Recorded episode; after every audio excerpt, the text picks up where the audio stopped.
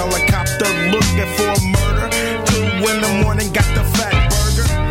Even saw the lights of the Goodyear blimp, and it read Ice. But 21 no novembre, M pour. Montréal présente sa dixième édition et met le paquet. Préparez-vous à quatre jours de concentré musical et de découverte. Plus de 100 groupes locaux et internationaux. Un marathon musical partout à travers Montréal. Ne manquez pas Grimes, Louis-Jean Cormier, The Deers, Milk and Bone, Plants and Animals, Loud Larry Adjust, The Franklin Electric, Duchess 16, Chocolat, We Are Wolves, Manu Militari, Danger, Mister Valère, Dilly Dally, Dead Obies, Pierre Poindeuse, Safia Nolin. M pour Montréal du 18 au 21 novembre. Programmation complète, passe festival et billets sur mpourmontréal.com. Les productions Nuit d'Afrique invitent tous les artistes de musique du monde au Canada à s'inscrire à la dixième édition du Célidor de la musique du monde. Ce prestigieux concours vitrine est une chance unique de vous faire découvrir et de remporter de nombreux prix. Vous avez jusqu'au 15 décembre 2015 pour soumettre votre candidature. Faites vite, les places sont limitées. Pour plus d'informations, célidor.com.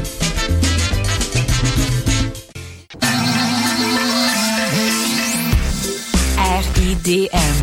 140 films, deux rétrospectives, Des ateliers, des rencontres des installations, des soirées festives.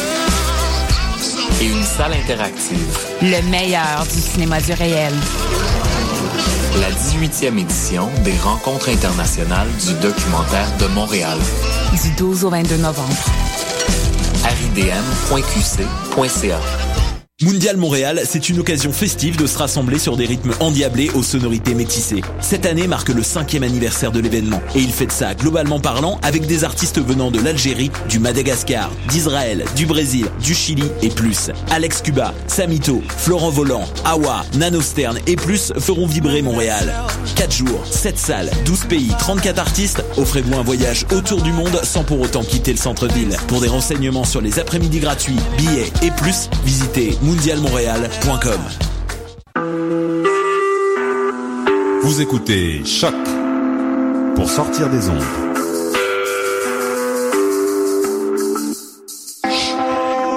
Podcast, musique, découverte. Sur choc.ca.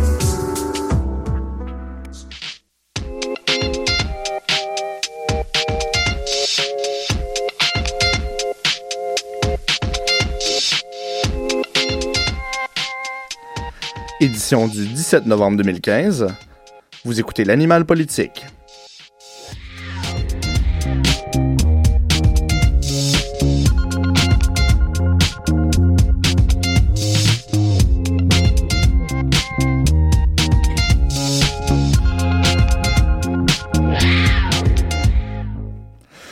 Bonsoir, chers auditeurs, et bienvenue à votre émission d'affaires publiques en politique sur les ondes de choc.ca. On est très heureux de vous revoir cette semaine après une très belle pause la semaine dernière. Je suis avec mes collaborateurs aujourd'hui, mes charmants collaborateurs. Je vous les présente en début d'émission, comme à l'habitude. Catherine Lafortune, Hippolyte Babinet, euh, Vicky François, Catherine Charon, Dominique Degré et Alexandre Moranville. Bonsoir tout le monde, bonsoir. Bonsoir, Louis. Bonsoir.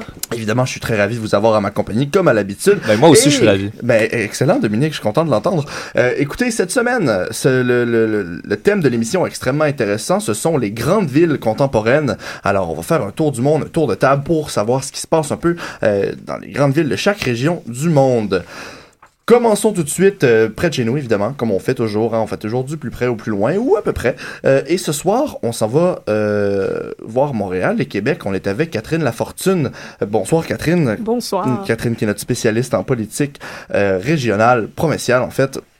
Alors, on parle souvent de la rivalité euh, Montréal-Québec, que ce soit en sport, en culture, en politique, dans les médias et dans le divertissement. On exploite à fond cette dualité, hein, toujours.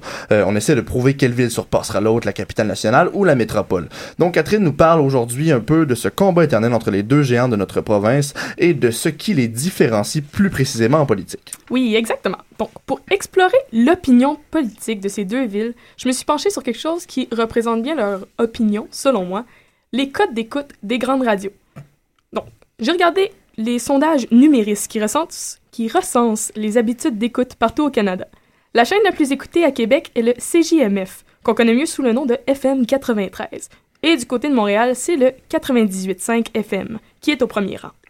C'est quand même surprenant de voir qu'à Québec, c'est pas euh, Radio X euh, qui, qui, qui, qui, qui trône au sommet des, des, des codes d'écoute, contrairement à la croyance populaire. Oui, mais Radio X est quand même au quatrième rang dans la région de Québec. C'est pas si pire. Mhm, quand même, quand même. Euh, mais on revient au premier rang. euh, quel genre de paysage on voit dans les stations euh, qui sont au, au top du, au, au sommet du palmarès? Donc, si on s'attarde aux émissions du midi, à Québec, c'est notre ami Éric Duhaime qui l'anime. Pour ceux qui connaissent pas Monsieur Duhaime, c'est l'homme qui avait accusé Amir Kadir d'avoir un agenda islamique caché. Il est un peu associé donc à la droite politique. Juste un petit peu. Un petit peu.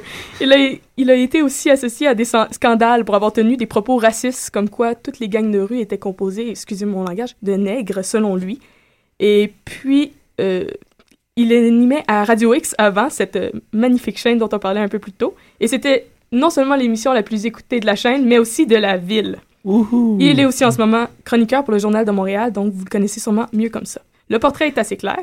Et ensuite, si on regarde l'émission du midi, cette fois-ci dans la chaîne de Montréal, elle est animée par M. Benoît Dutrisac, M. Dutrisac qu'on a vu dans Les Francs-Tireurs, et qui a déjà tenu lui aussi des propos assez choquants, comme l'islam est une religion stupide, et qui a déjà dit que le ramadan devrait être interdit aux jeunes, pendant une entrevue lui aussi avec Amir Kadir. Donc, on peut pas dire ici nécessairement que le progressisme est à l'honneur dans les deux villes. Non, justement. Et dans les deux villes, on peut reconnaître ce qu'on appelle une certaine convergence des médias. Les deux chaînes, celle de Montréal et celle de Québec, sont possédées par Cogeco. Puis si on regarde certains animateurs de Québec, comme Richard Martineau, qu'on connaît très bien, et M. Bock-Côté, ils se retrouvent, eux, dans les médias écrits de Montréal. Donc, inévi- inévitablement, les opinions convergent, et euh, sur plusieurs points. Donc, ce que tu essaies de dire, c'est qu'un peu les, les, deux villes se ressemblent plus qu'elles ne le pensent, finalement. mais il faut pas nécessairement les mettre dans le même panier. On a juste à regarder les résultats aux dernières élections fédérales pour voir qu'une tradition conservatrice est beaucoup plus présente à Québec. Et c'est pas un hasard que M. Harper, pendant sa campagne, ait exclusivement donné une entrevue à Québec à, comme on le sait, Radio X, plutôt que de répondre aux nombreux appels de Jean-René Dufort à Radio-Canada à Montréal. Puis c'est pas une question de code d'écoute, parce qu'on sait que Radio-Canada peut atteindre presque le double des auditeurs de Radio X. Donc, c'est une possibilité pour les gens de, de, de, de choisir le public pour les politiciens. Oui, puis c'est souvent, c'est souvent facile de choisir parce que les auditeurs écoutent ceux qui leur ressemblent, donc ils vont vers le public qui leur ressemble, ça leur nuit jamais. C'est un peu un cercle vicieux. On entretient les mentalités en écoutant seulement ce qui nous plaît, puis c'est vers ça que les auditeurs se tournent. Puis on se dit que... Pardon. Euh, par contre, si on se penche sur le cas de Montréal, ce qui fait qu'ils sont un peu différents, c'est euh, le fait qu'ils ont plus de chaînes. Donc, disons qu'à Québec, on a 12 chaînes sur la bande FM recensées par Numéris. À Montréal, on en compte 17. Donc, on peut couvrir un spectre un peu plus large d'émissions et d'opinions politiques. Finalement, peut-être qu'on essaie un peu trop de voir Montréal et Québec comme des antipodes.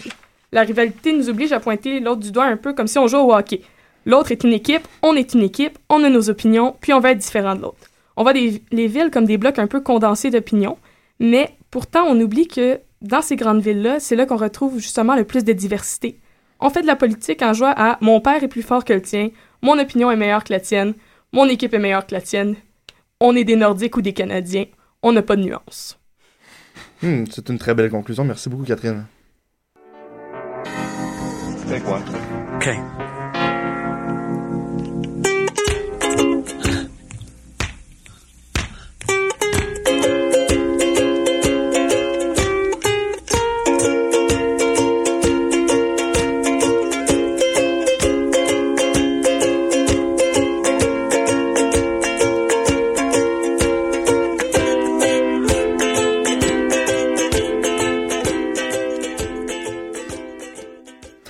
De retour maintenant. Euh, Donc, euh, quand on se regarde chez nous, quand on regarde euh, comment ça se passe à la maison, on n'a pas le choix de se comparer avec les voisins et c'est pour ça qu'on est avec Dominique Degré. Bonsoir Dominique. Bonsoir, Louis. Et Dominique, c'est notre spécialiste à la politique américaine. Donc, on connaît tous un peu la capitale de nos voisins du Sud, c'est Washington DC évidemment. Mais c'est très loin d'être une ville ordinaire. Euh, notre analyste en politique américaine, euh, Dominique, évidemment, est avec nous pour nous expliquer un peu la situation, euh, pour le moins unique à Washington. Oui, donc pour commencer, j'aimerais juste faire un petit, une petite annonce dans le sens que euh, ma chronique de cette semaine est beaucoup inspirée euh, de ce que John Oliver a fait un peu plus tôt cet été sur le statut du district de Columbia, donc DC, du Washington DC, pour ceux et celles qui ne sauraient pas ce que DC veut dire. Donc, euh, on va commencer par le commencement.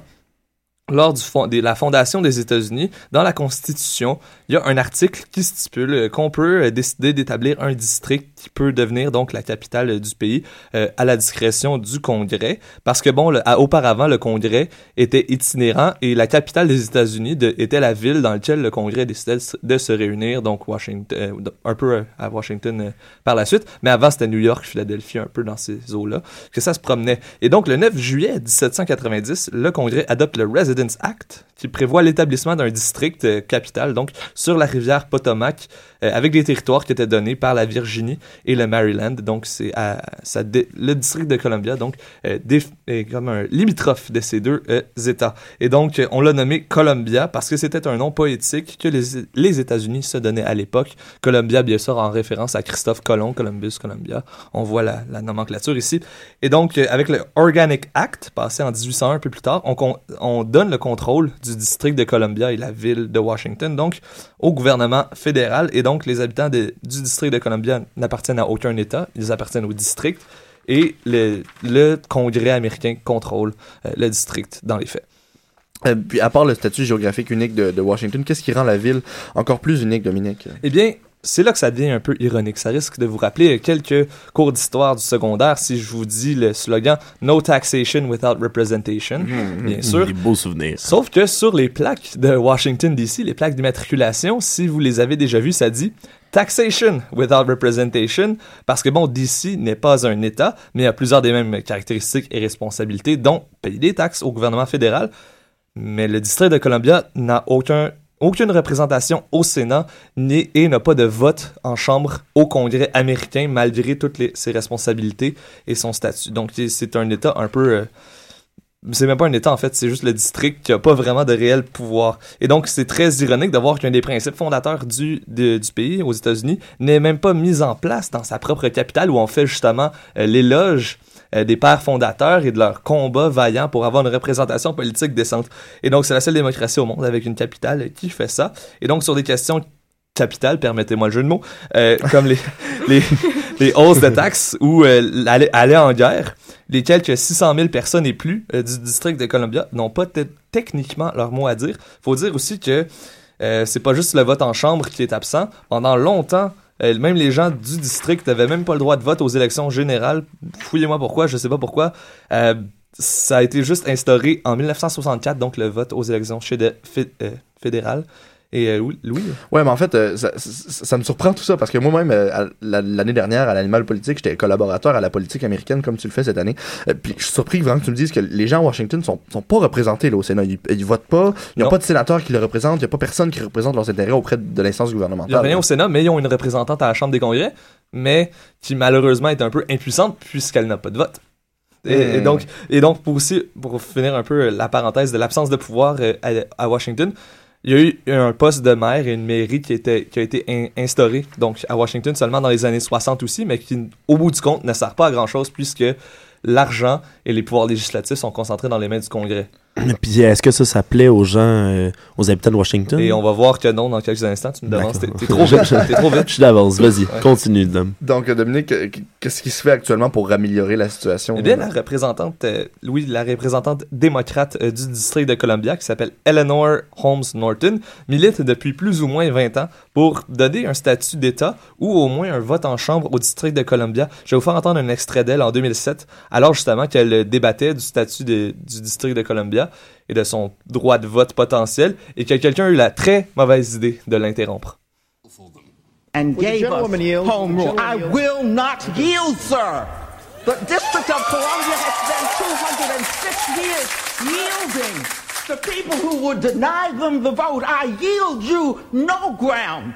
Not during my time. You have had your say, and your say has been that you think that the people who live in your capital are not entitled to a Et donc, euh, on peut voir ici qu'elle tient, elle a, c'est un dossier qu'elle a très à cœur et que si, bon, tous les politiciens et politiciennes étaient comme elle et avaient sa verve, le monde serait probablement un meilleur endroit. Et, euh, puis, quelle est la position présentement de, de Barack Obama sur le statut du district de Columbia? eh bien, Barack Obama s'est dit en faveur du statut étatique, si je peux dire, euh, du district de Columbia, parce qu'il dit un peu à la blague, j'y habite, c'est normal. Euh, mais euh, bon, il, mentionne plus sérieusement donc tous les arguments, bon, il paye des taxes comme tout le monde, il devra la représentation comme tout le monde. Mais l'appui du président Obama ne dépasse pas certaines déclarations et gestes symboliques. Et l'inaction donc du gouvernement Obama à l'heure actuelle, ça relève un peu du même principe que certaines autres politiques échouées de- du, pré- du président actuel. Donc, par exemple, la fermeture de Guantanamo, c'est-à-dire qu'il y a un appareil pol- politique très gros, très complexe qui le bloque. Mais ça, c'est son explication. Il y aurait peut-être façon de négocier autour de ça. Mais bon, euh, c'est une question qui reste à régler pour M. Obama s'il décide de faire quelque chose. Donc, si je comprends bien, si Barack Obama va pas de l'avant avec ce genre de projet, euh, de réaliser, de mettre le district de Columbia comme un État, euh, c'est parce que le Congrès, qui est majoritairement républicain, bloque à peu près tout. Exactement. C'est donc le Congrès à majorité républicaine qui veut bloquer, qui, je pense, c'est une théorie ici, qui veut bloquer euh, toute motion qui vise à donner plus de pouvoir au district de Columbia parce que supposons que DC devenait un État, ça donnerait un représentant de plus aux démocrates à la Chambre des représentants, ainsi que deux sénateurs démocrates de plus. Et on, a, et on sait que le district de Columbia vote très souvent à gauche et plus progressiste. Et il y a aussi une population très importante afro-américaine. Donc, il y a des vieux blancs qui voient ça, euh, une perte de pouvoir potentielle. Mettons que c'est assez évident qu'ils ne vont pas vraiment euh, vouloir céder du terrain. Et je vais vous donner aussi quelques exemples des mesures d'ingérence euh, du, du Congrès dans les affaires du district de Columbia pour vous illustrer un peu la situation. Euh, un peu plus tôt cette année, en 2015, la marijuana a été légalisée dans le district de Columbia par vote populaire. Euh, mais le Congrès, qui est bon, républicain comme, l'on- comme on l'a dit, voulu, a voulu donc restreindre les sommes que le district pourrait investir pour mettre cette nouvelle loi-là en application. Finalement, bon, le district de Columbia a quand même réussi à mettre tout ça en vigueur. Mhm. Et maintenant, on peut fumer à cœur joie. Monsieur Trudeau va être content euh, lors de ses visites officielles. Euh, Il y a un projet de loi aussi pour donner un statut. Il y a eu un projet de loi en fait en 2009, un des nombreux pour donner un statut d'État euh, au district de Columbia.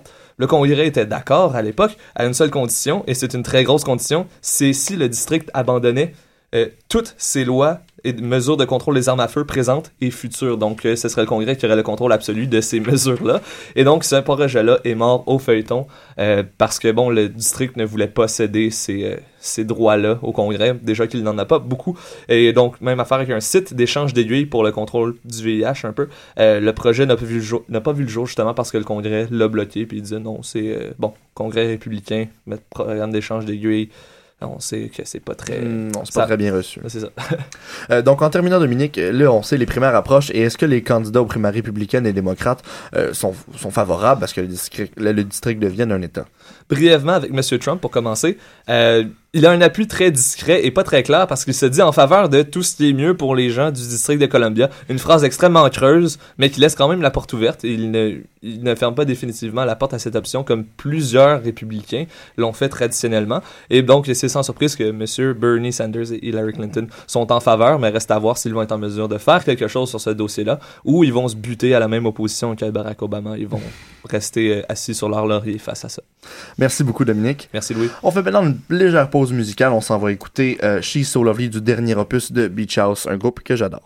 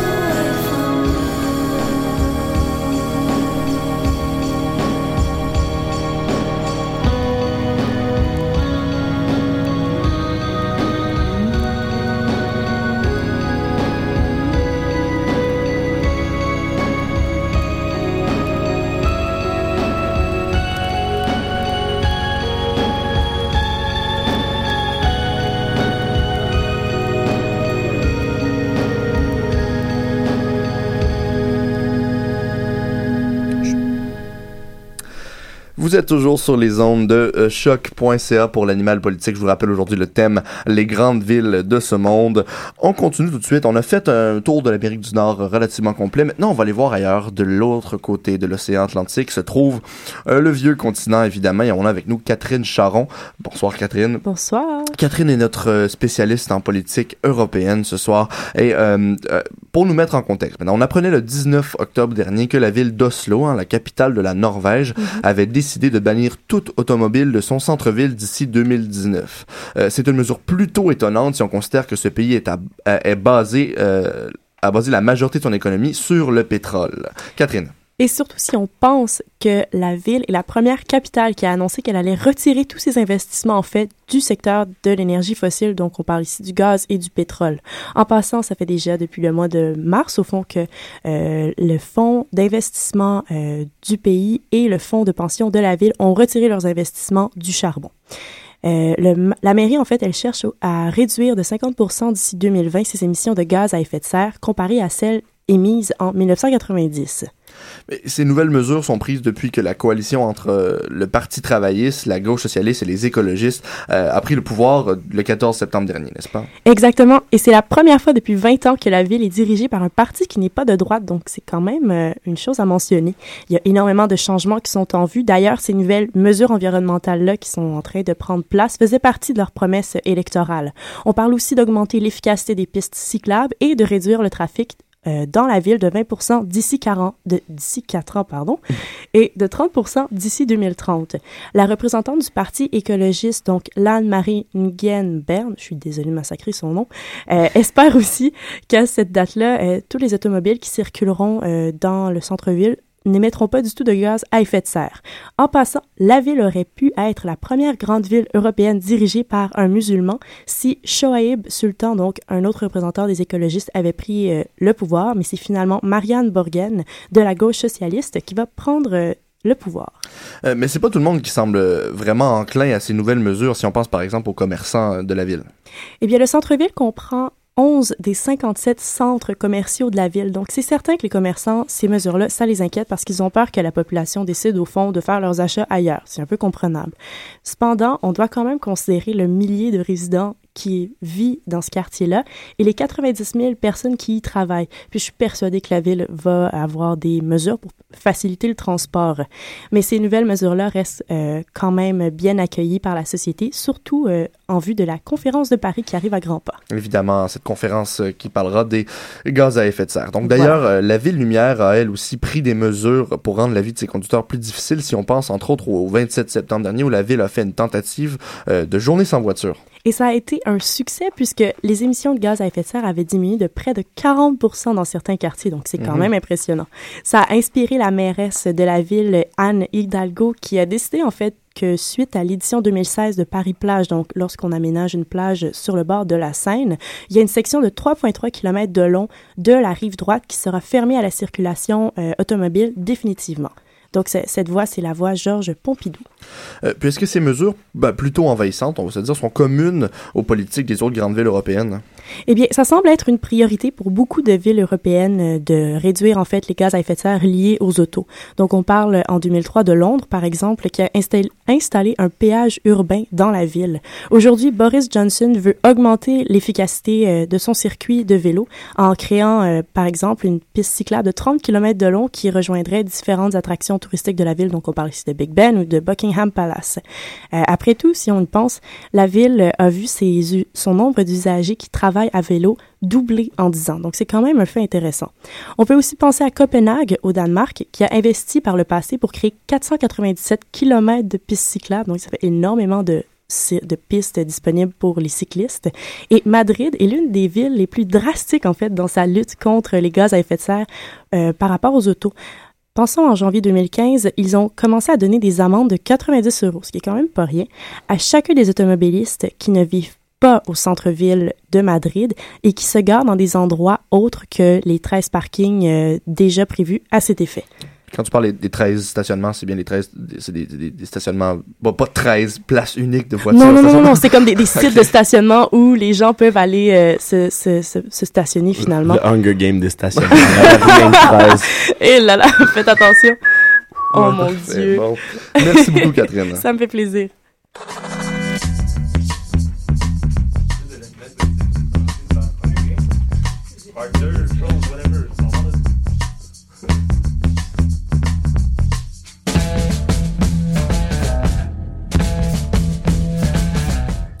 Et puisqu'on a déjà le pied en Europe, on va continuer toujours vers l'Est et on s'en va maintenant vers la Russie avec Hippolyte, notre spécialiste à la politique russe. Bonsoir Hippolyte. Bonsoir.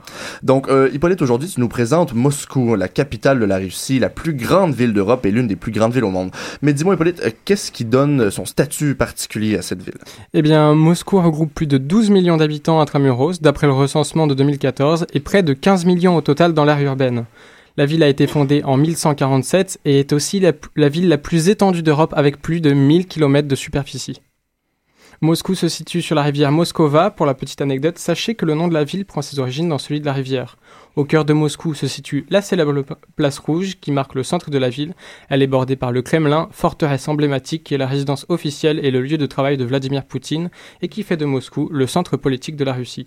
En russe, le mot Kremlin désigne forteresse urbaine. Moscou est surtout le pôle économique de la Russie. Donc, depuis la, chute du mur de Berlin euh, en 1989, la Russie s'est réouverte à une économie de marché. Donc, quelle est la place de la ville, si on, si on peut dire, dans, dans cette économie euh, de marché? Eh bien, au plan économique, malgré les difficultés récentes, la ville produit près du tiers de l'économie du pays. Elle s'est imposée dans l'économie européenne et mondiale et on l'appelle la grande capitalistique. Le symbole de cette transformation est la construction du Centre d'affaires international de Moscou, le CCIM, l'un des chantiers les plus importants en Europe, aussi appelé Moskva City ou le Manhattan russe. Tout jeune, la construction de ce quartier d'affaires a débuté, en 92 et la plus grande tour du complexe, qui doit faire 374 mètres, sera aussi la plus grande tour d'Europe. Elle devrait être inaugurée dans les mois à venir normalement. La ville de Moscou concentre plus de la moitié des investissements étrangers du pays et 80% des flux financiers qui entrent en Russie passent par la capitale. Mais la mise en place de l'économie de marché a d'abord favorisé l'émergence d'une classe moyenne. Et aujourd'hui, cette économie sert principalement à la classe aisée, celle qu'on appelle les nouveaux Russes, en référence aux nouveaux riches, qui représentent donc la classe riche de la Russie. C'est à cette population que sont destinés les centres commerciaux toujours plus chics et les logements de haut standing de moins en moins accessibles que développe la capitale. Mais Moscou veut se montrer encore plus grande et encore encore. En 2018, la ville, la ville accueillera la Coupe du Monde de la Fédération internationale de football. Euh, donc, euh, définitivement, la ville s'est vraiment taillé une place au niveau financier euh, ou dans les événements sportifs. Mais au niveau culturel, est-ce que Moscou réussit à se démarquer tout de même? Eh bien, je vous ai trouvé une petite anecdote sur le sujet. Au sud de Moscou se situe le palais de Tsaritsino, un palais qui a été commandé par Catherine II en 1776 et qui a été inauguré en 2007. Il est le palais néogothique, devinez encore une fois, le plus grand d'Europe. Plus généralement, Moscou possède un patrimoine historique et culturel très important, de nombreux musées, une culture du spectacle privilégiée avec une réputation importante sur différents corps de ballet et de danse. Les musées de la ville possèdent pour certains des collections artistiques riches et cosmopolites, et la ville possède aussi des théâtres, plusieurs orchestres symphoniques. Moscou est donc une ville culturelle par excellence. Euh, puis on pourrait dire que les éléments culturels sont, sont définitivement créateurs de tourisme, hein. mais quand on pense à la, à la Russie, souvent, ce qui nous vient en tête, c'est ces vieux bâtiments de l'ERSS qu'on retrouve aussi en, en, en, en Allemagne de l'Est, ben, en feu l'Allemagne de l'Est. Euh, donc, est-ce que ça a évolué, ça, depuis? Eh bien oui, ça a évolué, surtout au niveau de l'esthétisme de la ville. Ces dernières années, la ville fait un effort considérable pour se moderniser et retrouve un éclat jusqu'alors un peu perdu. Les anciennes usines sont désormais transformées en restaurants, cafés, hôtels de luxe et autres galeries d'art. La ville voit aussi renaître le centre d'exposition pan-russe, une sorte d'exposition russe située au nord-est de la ville. La foire exposition permanente commençait à tomber en ruine jusqu'à ce que la ville reprenne l'affaire en main. La ville change, remplace ses vieux bâtiments par du neuf et a aussi pris une mesure qui n'est pas des moindres. De nombreuses zones sont désormais piétonnes et à Moscou, ce n'est pas rien. Une ville de 12 millions d'habitants qui transforme une route à 8 voies en rue piétonne, c'est la vie de tout un quartier qui change. Cette mesure s'est accompagnée de la mise en place d'un service de location de vélos dans toute la ville. Des, bâtiments entiers sont rasés pour être refaits à neuf. Moscou est aussi la ville la plus embouteillée au monde. Et dans ce sens, les travaux de grande ampleur ont été mis en place en termes d'infrastructures de transport. La ville de Moscou a donc définitivement beaucoup changé ces dernières années. Cependant, la ville n'oublie pas son passé et il est important pour elle de mettre en avant le style traditionnel russe dans son urbanisation. C'est drôle parce que quand on pense à Moscou, c'est pas nécessairement la ville qui, euh, qui nous vient en tête comme étant la plus progressiste ou celle qui fait le plus parler Non, autour du monde en termes de, de tu sais, par exemple, on a parlé d'Oslo, Copenhague, ce sont Ouais. les villes qui nous viennent en tête. Euh, mais Mos- comme tu nous dis, Moscou change Oui, euh, drastiquement. Euh, puis d'où vient ce changement-là? D'où il part? Eh bien, euh, la ville de Moscou est donc en plein boulever- bouleversement esthétique et ce changement, c'est à Sergei Sobyanin que la ville le doit. Il a été maire de Moscou pendant presque six ans. Il a démissionné cette année pour une affaire un peu floue. Mais après six ans de rénovation, les travaux qui ont été mis à l'œuvre sont titanesques et apparemment, la ville n'a pas prévu de s'arrêter. Merci beaucoup, Hippolyte. Merci.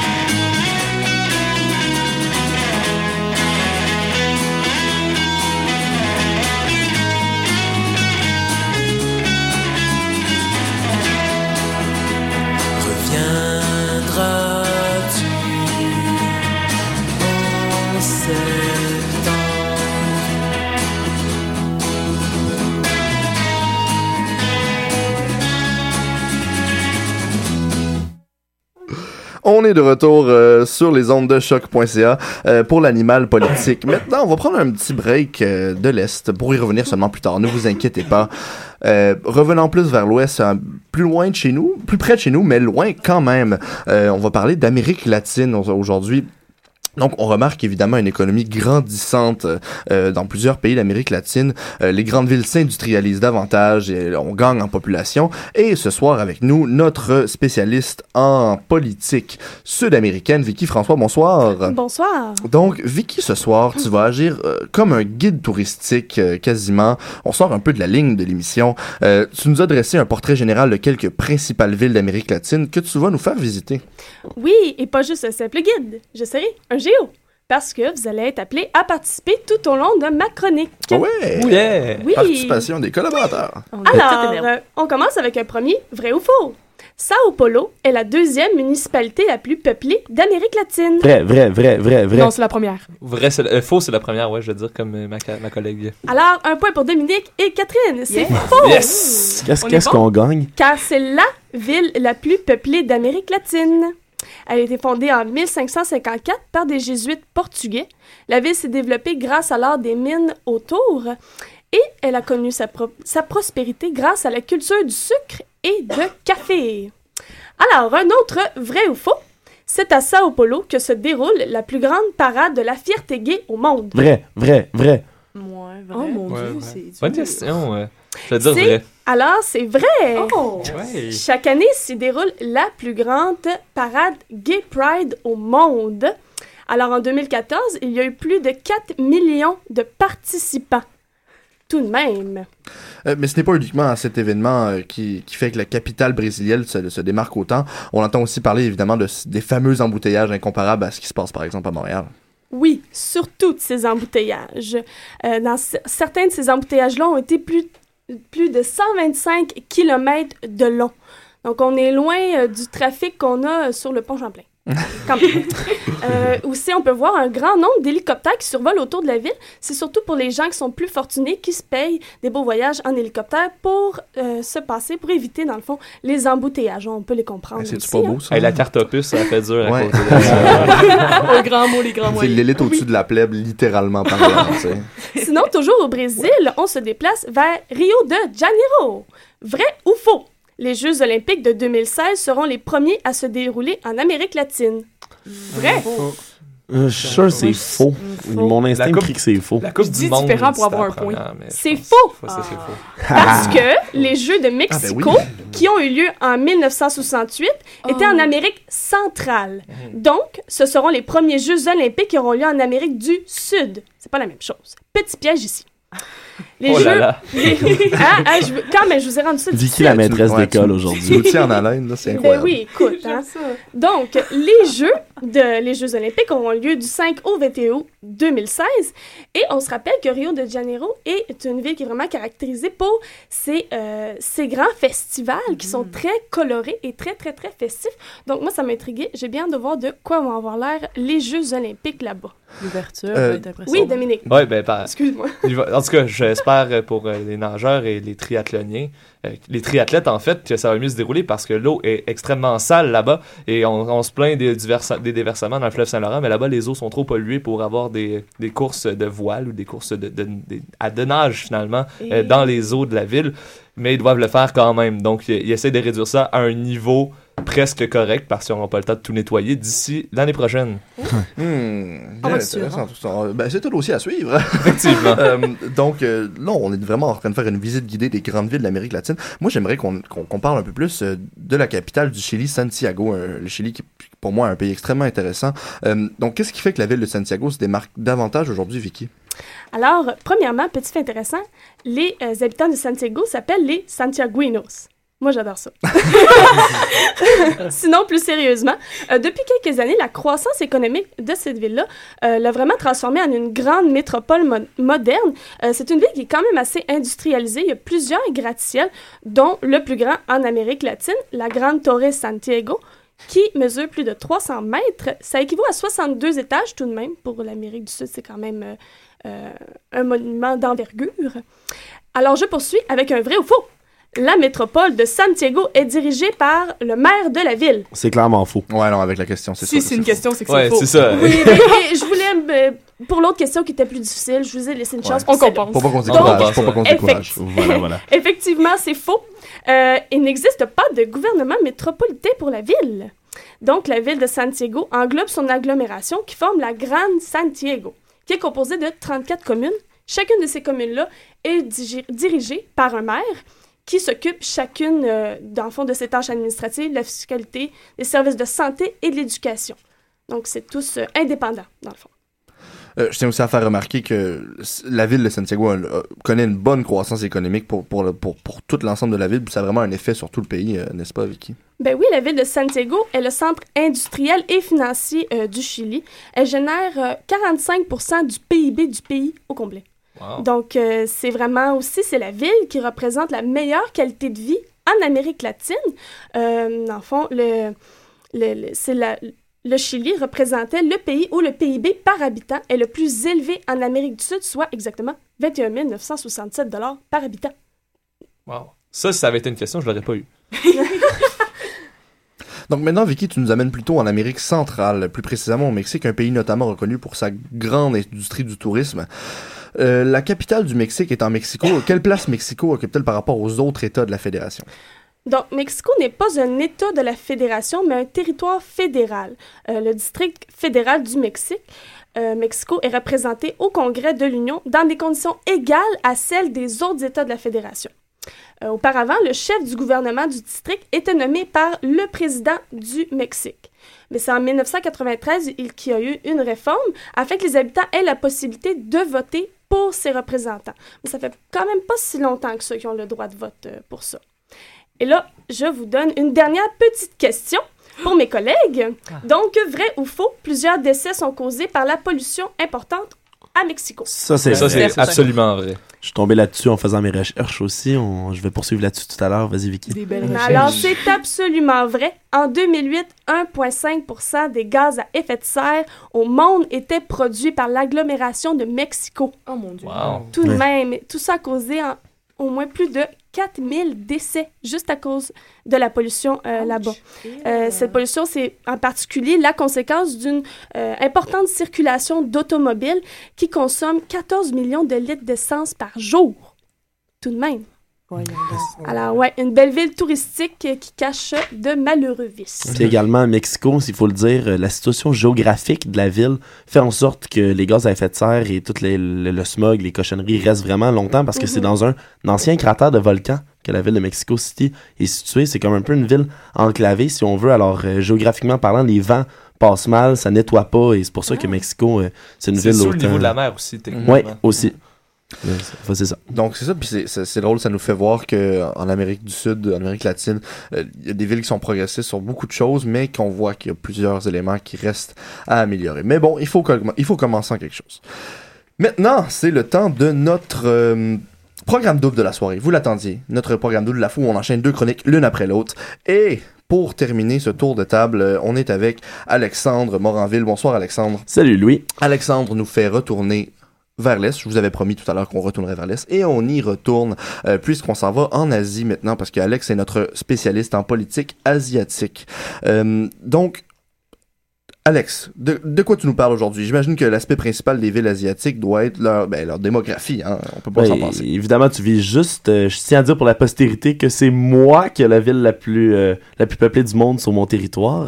Je suis bien content. C'est Tokyo qui détient la prestigieuse, si on veut peut dire comme ça, première place au niveau démographique des villes de la planète parce qu'elle a 37,8 millions d'habitants. Pour ceux qui comprennent pas ce que ça veut dire, euh, c'est plus de population que le Canada au complet, ou presque.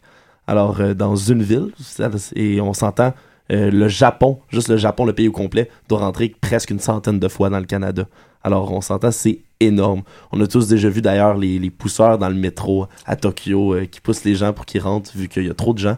Alors, on, on, on, on s'attendait un peu à ce que Tokyo soit la ville la plus peuplée du monde comme ça. Et pourtant, Tokyo n'a pas toujours été la ville la plus euh, importante que l'on connaît aujourd'hui, n'est-ce pas? Euh, vraiment pas, non. Euh, dans dans l'histoire du Japon, avant, c'était seulement un tout petit village qu'on appelait Edo, un petit village de pêcheurs. Ça signifie l'estuaire en japonais, si vous voulez savoir. Et la ville était sur au fond de la baie de Tokyo, qui débouche sur l'océan Pacifique. À cause de sa positionnement stratégique, la ville a été fortifiée au 15e siècle. C'est devenu la base militaire du shogun Tokugawa Ieyasu au 16e siècle. Puis c'est devenu ensuite la capitale de son gouvernement. Euh, ensuite, dans les, années 1603 à 1868, euh, c'est l'époque qu'on appelait l'époque Edo, d'ailleurs, du nom de la ville, qui est devenue une des villes les plus peuplées du monde, ce qui est pas rien à cette époque-là, avec près d'un million d'habitants. Aujourd'hui, euh, au fur et à mesure, depuis 1868, euh, l'empire, la restauration de l'empire s'est faite au Japon. Et maintenant, le château d'Edo, qui est dans la ville, est la résidence de l'empereur Meiji. D'ailleurs. Euh, donc j'imagine que Tokyo est également devenue la capitale économique du, pa- du pays par le fait même. hein. Ben, évidemment, surtout grâce à sa position qui est privilégiée sur la baie, la baie, pardonnez-moi, une région clé du commerce maritime, les services, la finance, l'assurance, c'est les secteurs euh, dominants de leur économie. Pour son volume de transactions, la bourse de Tokyo a fait partie des trois plus importantes de la planète, avec Londres et New York. C'est vraiment impressionnant. Et la productivité est très importante dans la région. Alors, euh, Tokyo est au premier rang mondial pour ce qui est de la richesse. C'est elle qui l'emporte encore dans ce cas-là. Le PIB total de la ville s'élève à 1191 milliards de dollars, alors que New York, par exemple, c'est à 1133 milliards de dollars. Euh, quand même, mais tu sais, euh, évidemment, euh, Tokyo est extrêmement flamboyante par son économie, mais est-ce que c'est quelque chose qui s'applique aux autres villes du Japon, Alexandre? Malheureusement, vraiment pas. Euh, il faut pas oublier que le Japon, c'est un pays industrialisé, développé maintenant, et que même s'il y a une population incroyablement nombreuse, les habitants y vivent dans des conditions qui sont très acceptables quand même, ou presque, dans la plupart des régions. Ailleurs, c'est souvent beaucoup moins agréable. On va prendre de Mumbai, Bombay ou Mumbai, excusez-moi, pardon, le français et l'anglais, la, qui est la, euh, la capitale économique de l'Inde, parce que sa vraie capitale, c'est New Delhi, qui est classée au rang de sixième ville la plus peuplée du monde, qui a 20,7 millions d'habitants. Encore une fois, c'est colossal. Euh, malgré un centre-ville qui est vraiment rempli de beauté, d'attractions touristiques, euh, de, il y a Bollywood aussi, qui, est- qui est vraiment un fleuron culturel de l'Inde. Euh, Mumbai subit une crise qui est incroyable dans le logement. Il y a de la pauvreté, il y a du chômage de masse, il y a un problème de santé publique, d'éducation. Euh, ça, ça fait vraiment une perte importante pour la population. Les espaces constructibles, évidemment, sont rares vu qu'ils sont euh, beaucoup trop. Les logements sont ultra chers et les habitants euh, demeurent généralement vraiment loin de leur travail, ce qui fait des, des longs trajets et des transports en par les transports en commun ou des systèmes routiers saturés. Alors, je sais que c'était Moscou, comme euh, tout à l'heure, Hippolyte nous l'a dit, qu'il y avait beaucoup de- le plus de trafic dans le monde, mais euh, honnêtement, Mumbai doit pas être très loin derrière. Euh, puis, ces gens-là sans logement, on en voit ici à, à Montréal, il y y, a de l'itinérance évidemment, il y a un problème d'itinérance, mais quand il y a un si grand nombre de gens sans logement, qu'est-ce qui se passe dans ces villes-là, Alexandre? Écoute, euh, je vais souligner ton si grand nombre de gens sans logement parce que c'est pas rien. Accrochez-vous, c'est la moitié de la population de Mumbai qui vit dans un bidonville. Littéralement, la moitié de la population des 20,7 millions d'habitants vit dans un bidonville comme celui de d'Aravi, par exemple, euh, qui est le deuxième bidonville le plus peuplé d'Asie, puis compterait entre 700 000 et plus d'un million d'habitants. Ce qui est, encore là, c'est titanesque. De plus, là-dedans, euh, il y a plus de 27 577 crimes qui sont relevés euh, par année. Ça démontre que les conditions ils sont euh, très graves. Évidemment, il n'y a pas beaucoup de lois, les forces de police sont pas très présentes euh, et la, situation s'envenime rapidement. Donc le fait qu'il y ait aussi une, grande concentration de, de ces gens-là au même endroit, dans un, dans un bidonville, c'est sûr que ça aide pas l'environnement non plus. là. On, se, on se plaint déjà du smog à Montréal. J'ose même pas imaginer ce que ça peut être dans une bidonville telle que celle dont Ouais. tu nous as parlé. Ouais, tu t'inquiètes avec raison. Euh, la capitale de l'Inde, Delhi, dont j'ai mentionné tout à l'heure, est, est la preuve de tout ça. La mégalopole indienne a fait figure de mauvais élève euh, au niveau mondial. Elle a un taux de particules fines de 543 microgrammes par mètre cube. Et pour vous donner un indice, le seuil fixé par l'Organisation mondiale de la santé, par l'OMS, c'est de 75. Alors tout à l'heure, oui, on parlait de Mexico qui avait des conditions affreuses, mais malheureusement, la palme, si on veut, de la pollution atmosphérique, elle revient à Delhi. Puis la conséquence de tout ça, c'est que c'est un décès, euh, un décès d'une personne toutes les heures. Ça revient à près de 9000 décès par année. Rappelez la statistique tout en, tantôt, Mexico, c'était 4000, euh, qui- 4000 décès par année qui étaient, qui étaient causés par ça. On est à 9000 à Delhi quand même. Je vais, je vais te laisser la palme à des c'est correct. Écoute, je suis pas sûr qu'il la voudrait, mais bon.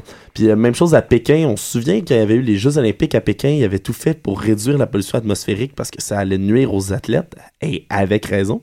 Puis même là, en 2000-2005, les émissions de dioxyde de, de soufre ont augmenté de 27% en raison de l'utilisation du charbon pour fabriquer de l'électricité.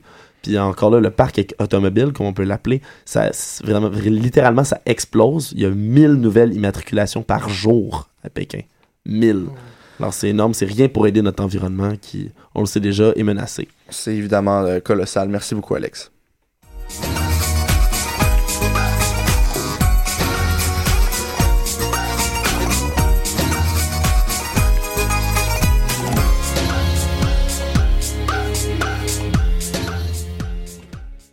Donc, l'émission euh, tire à sa fin. Vous connaissez l'expression euh, c'est pas fini tant que la grosse femme a pas chanté. Et euh, à l'animal. J'avais Et à jamais entendu la- Vous avez la- jamais entendu, mais bon. Je l'avais déjà entendu en anglais, mais à- jamais en français. Allez la traduction. faites quelque chose. Euh, non, euh, en fait, mais à l'animal politique, c'est pas ça le dicton, c'est c'est pas fini tant que le mini débat n'est pas complété. Euh, une table ronde où tous les collaborateurs peuvent participer. Euh, évidemment, on a vu les grandes villes aujourd'hui et euh, la question du débat ce soir et on- il y a une grande ville qu'on connaît tous très bien, euh, nous étudiants euh, de l'Université du Québec à Montréal et vous l'avez deviné, c'est Montréal. C'est où ça déjà? Oui, exactement, euh, Alex, t'as tout compris. Montréal, Montréal, Montréal. Et quelle grande ville, belle ville pour nous, mais est-ce qu'elle fait réellement compétiteur? Est-ce qu'elle est de taille face aux grandes villes contemporaines du monde? On a parlé à ces grandes villes progressistes, environnementalistes, euh, etc., etc. Est-ce que Montréal est de taille? Ben, si on parle d'environnement, avec ce qui vient d'arriver avec les euh, déchets dans le Saint-Laurent, je ne sais pas si on peut considérer que c'est quelque chose de plutôt intéressant au niveau euh, environnemental. Ça, c'est un, bon, un bon point là-dessus. Mais euh, encore là, il faut toujours viser vers le meilleur. Mais on... Mais dans quelle mesure c'est comparable à ce qu'on voit dans d'autres grandes villes, disons c'est ça, mais faut- faut jamais se comparer à la médiocrité non plus. Non, évidemment, Je mais. pense pas que c'est la même mesure. Est des, des déversements, euh, je tiens juste à faire un point d'honneur là-dessus. On en parle beaucoup ces temps-ci. Puis moi, ça, je vais vous dire, ça me chicote un peu. En fait, je vous invite à aller lire mon article que j'ai publié sur le Montréal Campus euh, qui parle du déversement des eaux usées. Oui, je me plug. Mais en fait, euh, je tiens juste à mettre des choses en contexte. On a- moi, j'ai discuté avec des, euh, des spécialistes euh, en, écosystème aquatique et ce déversement n'a pas plus de- d'effet sur le fleuve Saint-Laurent que des pluies torrentielles à Montréal pendant deux jours. Donc, allons vérifier ces faits-là. Et puis, euh, en fait, on, le déversement a, oui, un effet sur, la vie aquatique euh, du fleuve Saint-Laurent, mais a été beaucoup, beaucoup, beaucoup, beaucoup médiatisé. C'est Ah, dramatisé probablement aussi, mais merci Louis pour ces informations. Euh, on va aller lire ton article Ouais. dans les plus brefs Je délais. vous invite. Mais, mais en effet, Montréal, euh, au niveau de l'environnement, ne se défend pas très bien. On a énormément de circulation de voitures, évidemment. C'est ça, si on pense à d'autres villes qui ont interdit complètement les voitures pour avoir des rues remplies de vélos seulement. Je sais plus c'est quoi, le, le nom de la, de la ville m'échappe complètement en ce moment. mais Oui, tout à l'heure, c'est- Oslo. c'est- Oslo, oui. C'est ça, tu parlais d'Oslo? Oslo. Ok. bon, ben, on n'est pas au même niveau, disons. Non, effectivement, on pourrait encore faire mieux, mais il n'y a pas juste le niveau environnemental aussi. euh, moi, je pense, entre autres, quand on pense à Montréal, je sais qu'il y a beaucoup, euh, entre autres, d'artistes qui viennent ici et qui sont contents de voir parce qu'on a des fabuleux restaurants à Montréal. Ça, c'est On se, casse- on se défend très bien. Si je ne me trompe pas, Montréal est la ville où il y a le plus de restaurants par habitant. Oui, mm, je Ah, pense, ouais. j'ai- pas les statistiques devant moi, je veux pas m'avancer, mais il me semble que c'est vrai. Puis au niveau des festivals, on laisse définitivement pas notre place si on pense à la quantité titanesque qu'on a à chaque été, à chaque année. En fait, on vient de finir le coup de cœur francophone, on embarque dans M pour Montréal. Juste au niveau musical, c'est ça, ça on en voit partout, c'est génial. Donc, je considère que Montréal peut euh, peut se démarquer vis-à-vis de ces festivals-là. On reçoit, on reçoit beaucoup d'artistes quand même, des bands, des artistes individuels, peu importe, on en reçoit quand même beaucoup par année, euh, Mhm. Montréal. Oui, mais je pense qu'aussi au Québec, euh, on est quand même euh, une population qui euh, est beaucoup conscientisée au niveau de l'environnement. Je pense que oui, on n'est peut-être pas encore à la hauteur, mais j'ai l'impression en tout cas que Montréal a des projets pour l'environnement. Je sais pas, j'ai l'impression de croire que le rêve aussi d'arrêter, dans le fond, les émissions de gaz à Montréal, ça pourrait peut-être arriver un jour. J'ai cette impression-là. Euh, ça, je pense que ça avait déjà été discuté aussi. Et si je parle aussi, dans le fond, plus quand on voyage, là, s'il y en a qui ont été dans des grandes villes comme New York ou Londres ou Paris, euh, moi d'ailleurs j'étais juste à, à New York et j'ai rencontré des gens qui viennent de grandes villes qui sont venus ici qui nous disent que Montréal est quand même une ville propre. C'est vrai ça. Malgré ce qu'on pourrait penser, euh, Montréal est une ville très propre si on la compare à des grandes villes euh, dans le monde. Euh, oui. Euh, bah, moi, c'est plus par rapport au tourisme, justement. Bah, je, je- moi qui viens de France. Vraiment Et quand j'ai. Que ça s'entend assez, mais quand je suis arrivé à Montréal, j'ai été. euh, euh, Enfin, c'est surtout. Bon, déjà, il y, a la- il y a la taille des rues qui. Que je- c'est quelque chose que je connaissais pas du tout et qui rajoute beaucoup de beauté à la Qui est ville. grande, les- les- Qui est- les rues sont larges, sont, sont très très larges. Et, euh, et Montréal est une ville qui est aussi très proche bah, de, enfin, de, de grandes forêts. Il y, a, il y a tout un paysage auquel on peut accéder. Et euh, ça, je pense, c'est aussi un plus pour la ville euh, au niveau euh, culturel, enfin au niveau du tourisme. Le Mont-Royal, c'est très joli aussi à Ouais, regarder de tous les bords. Puis le parc est quand même un, un très beau parc, il faut le dire. Puis, Hippolyte, de, de ton point de vue, toi, d'Européen, euh, euh, au niveau des espaces verts, est-ce que tu trouves que Montréal se démarque ou, Euh, ou au contraire, elle tire de l'arrière? Mais non, Montréal se démarque quand même parce qu'il mais parce qu'il y a aussi beaucoup d'espace. Donc il y a aussi il y a, il y a beaucoup d'espace vert. Mais oui, Montréal se démarque euh, par rapport aux, aux villes européennes. euh, oui. Mais la population est beaucoup moins densifiée. Je veux dire, on- il y a beaucoup moins de personnes, disons, à Montréal qu'il y en a à Paris. Bah, c'est ça, même dans la circulation euh, automobile, il y a quand même beaucoup moins de voitures. Enfin, Mhm. on le voit dans plusieurs points, oui. que- Donc il y a beaucoup plus d'espace et enfin, c'est au niveau. Quand on voit ça, c'est c'est très accueillant en tout cas de tout cet espace. Ouais. J'avais les entendu- J'avais dire que les Québécois étaient en fait un peu... bon, les Montréalais, en fait, étaient des gens qui étaient très accueillants. Si on pense à d'autres euh, endroits, je veux pas dire Paris, mais c'est quand même l'exemple qui vient en tête. Mais disons que... J'ai entendu dire que les, les Montréalais, on est des gens plutôt sympathiques. Donc, Mhm. ce qui est quand même un avantage. Oui, tout à fait. Euh, parlons maintenant un peu de transport en commun, euh, parce qu'en fait, Montréal est intéressant par son, son métro, qui est un relativement petit métro comparé Mhm. au, au métro, Ouais. par exemple, de Paris, qui est Ouais. vraiment une toile d'araignée euh, de ligne de métro. euh, on on- on s'y perd. Euh, mais c'est un métro qui est, selon moi, antique. Et, et- et dépassé si on se tourne vers les autres installations de métro à travers le monde. Puis comme on a un, on a un réseau d'autobus évidemment, mais Qu'est-ce que vous penseriez d'un système, par exemple, de tramway qui est utilisé dans plusieurs villes, dans plusieurs grandes villes du monde et très efficace? Je pense qu'on Hmm. gagnerait surtout à développer le système de métro. En ce moment, il- le métro, si je me trompe pas, dessert pas Montréal-Nord. Il, Mhm. se rend- Pas du tout, il se rend pas très loin sur les rives nord et sud. Donc, en développant ça, on pourrait éliminer certains autobus. Puis ensuite, c'est là qu'on pourrait peut-être instaurer le tramway pour qu'il y ait de la place sur les routes pour justement qu'ils puissent passer le tramway. Ben, juste Le- le fait qu'on diminue, en fait, qu'on permette à plus de gens de d'utiliser le transport en commun parce que le transport en commun serait accessible. Déjà, là, on diminuerait la quantité d'autos sur les routes, ça serait génial. Et puis euh, peut-être dans l'objectif justement euh, de réduire euh, enfin les gaz à effet de serre de la ville, euh, le, le tramway souvent ça demande de prendre de la place par rapport aux routes et donc ça diminue le trafic et donc ça fait moins de enfin moins de pollution. Donc c'est aussi euh, ça peut jouer euh, sur deux sur deux côtés. Montréal a déjà eu des tramways, me semble aussi, oui. Oui, tout À à fait. certaine Oui. époque. En fait, Mhm. euh, à une- à une certaine époque, plusieurs villes nord-américaines avaient des tramways. Euh, mais c'est au moment où, euh, où la- l'automobile faisait son apparition, M. Ford euh, a acheté toutes les compagnies de tramways nord-américaines pour les démonter une par une. Oh là Euh, là. il y avait un tramway à Montréal, vous pouvez le voir sur des anciennes photos de la ville. Il y avait un tramway sur le boulevard Mhm. Rosemont, il y avait un tramway un peu, un peu partout, bref. Je suis d'accord aussi pour l'extension du métro, peut-être plus que pour le tramway. Je sais pas si les, les gens sont nécessairement prêts mentalement pour le, le retour des tramways dans les Faut rues. une préparation. Déjà, euh, Ouais, déjà il y a beaucoup de chauffeurs nerveux euh, Mhm. à Montréal, mais moi je pense vraiment le métro, oui, ça serait important de, de, de l'étendre un peu plus aussi. Surtout qu'on sait que la STM est une compagnie qui roule très bien. Tout à fait. Merci Alessandre pour ça. C'est l'émission euh, qui tire à sa fin. Je tiens à remercier euh, tous nos collaborateurs qui sont présents avec nous euh, chaque semaine. Merci aussi aux auditeurs qui nous écoutent, qui sont attentifs à nos tous nos faits et gestes. On les remercie, on les salue.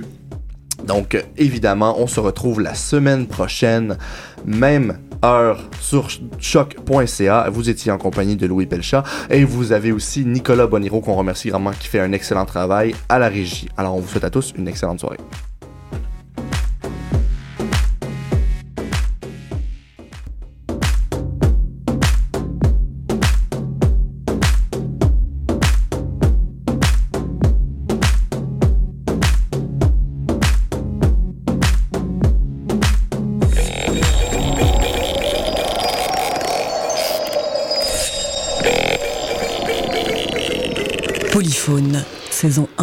Épisode 7.